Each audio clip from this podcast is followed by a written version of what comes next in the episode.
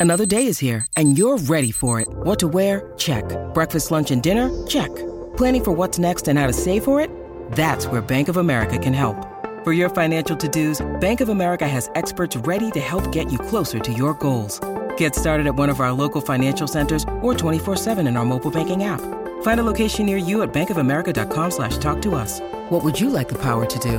Mobile banking requires downloading the app and is only available for select devices. Message and data rates may apply. Bank of America and a member FDIC. Quarterfinals at the Australian Open. Yesterday, Novak Djokovic defeated Taylor Fritz 7-6, 4-6, 6-2, 6-3, which means that Djokovic is through again to another semi-final.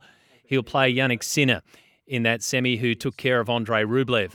The other semi-final on the women's side is Coco Gauff and Aryna Sabalenka, and we'll get um, the other two semi-finalists, men's and women's, sorted out today. Brett Phillips is, of course, there. SEN's Australian Open coverage continues tonight, 7 o'clock on the SEN Fanatic and the SEN app. That's 7 o'clock Sydney time and 6 o'clock for our Queensland listeners. Good morning, BP.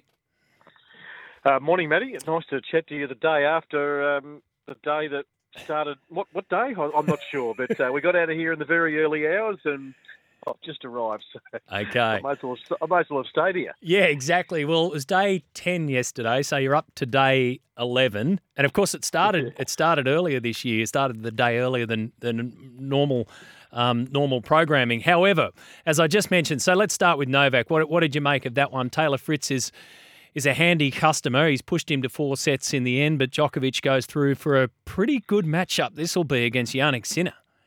Oh, looking forward to it already. Salivating. A couple of days to ever think about that after watching Jannik uh, play uh, last night. Look, um, it sort of went to script. Uh, yeah, yeah. Fritz was always going to throw plenty at him. He's a really good ball striker, good mover, and he was elevated significantly in the sport in the last uh, two years.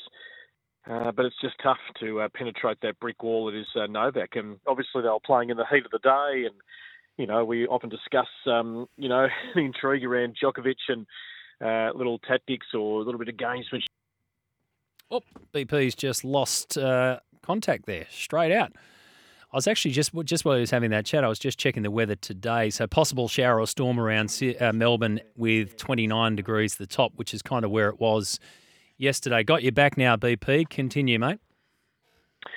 Yeah, so I went to script uh, sort of last night. You felt the longer the match went and the longer the rallies went, that Djokovic was just going to get the upper hand. We've just seen it happen uh, so many times. But yeah, certainly uh, early on, you know, looking a little bit out on his feet, Novak, you know, second game during the day, but this was the hottest day.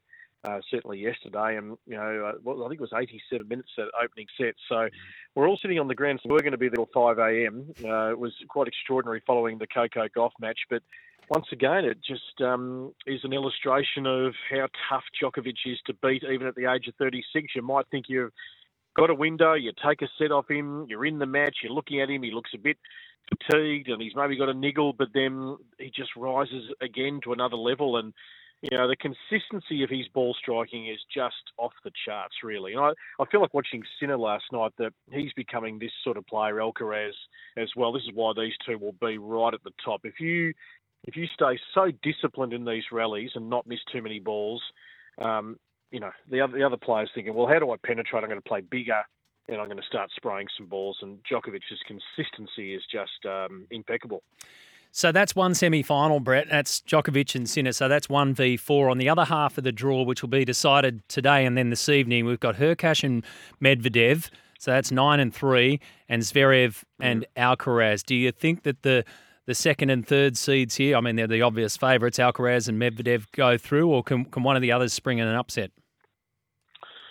Yeah, Hurkacz, I think he's he's um, building towards having a, a, deep run, whether it's here or another slam. I, I, really like him. I probably think sometimes he's a little bit too nice. He needs maybe needs to get in the uh, the grill of uh, his opposition player a little bit more. But you are the personality you are out on court, and he's got a big game which is uh, you know tough to break uh, when you're serving the way he does. But I just think Medvedev, with all his creativity, he's been to so many hard court finals, best hard quarter of the last few years, and you know deep into Melbourne. I think he's got a little, not necessarily a chip on his shoulder, Medvedev. I think he probably uh, he's he's flying under the radar. I don't think he's disappointed by that, but um, certainly the focus is not on him, and I think he you know, wants to let everyone know that I'm not just a one slam uh, wonder. I can break through and beat a Djokovic or beat one of these young guns who everyone's uh, got the focus on.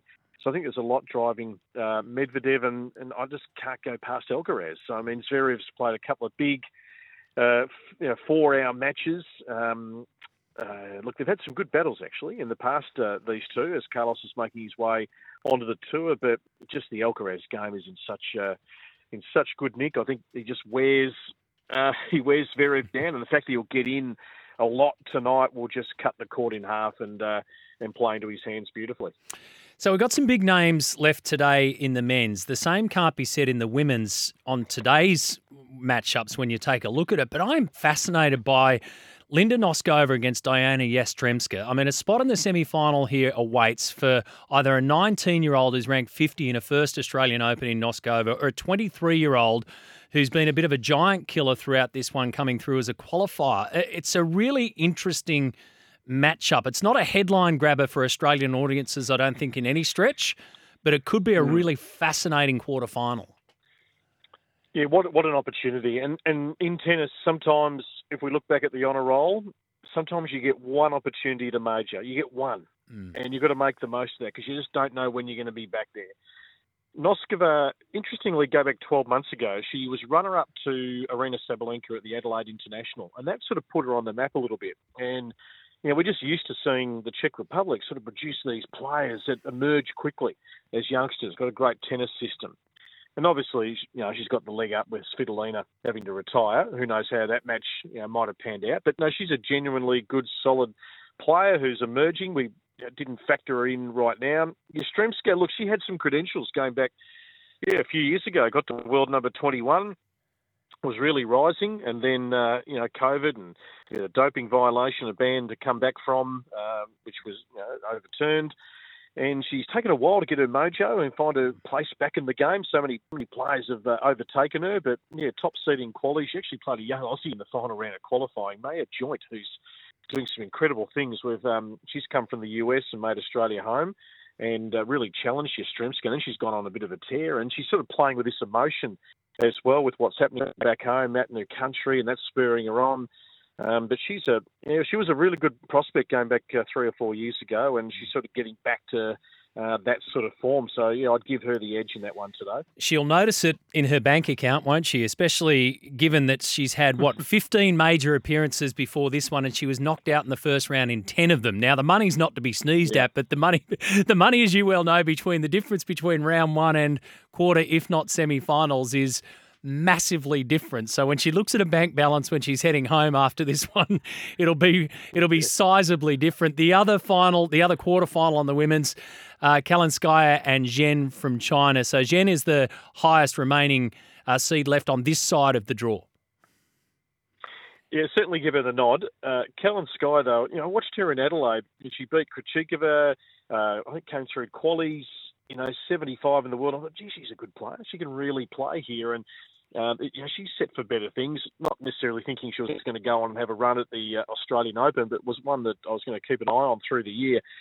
So, it's, you know, that momentum for a lot of the players, that's why those lead ups are, are so key to building some momentum into the first major of the year. If you can get some good matches under your belt, you keep that rolling into a Grand Slam. So, yeah, she's been playing terrific tennis, but yeah, Zheng just is, excites me. Hmm. Um, she's pretty dynamic, got a great sort of all court game, and the leader of that Chinese pack of women who are emerging every year. It's not just her; there's a few others in that mix who might be able to rise to where she is. So it's just you know, great for the great for China. Weather okay today? Uh, just looking at blue skies, looking at the G just in front of me. Uh, it's a lot cooler, which is nice. Gone back to the jeans uh, today. Had the shorts on yesterday. Uh, Matty, she was pretty hot. And at Melbourne Park, and I think we'll uh, we'll be okay. We'll be good. Okay, so the, the, the crowds are okay. The legs are back under wraps for today. Good on you, mate. Have a good one. Thank you, Matt.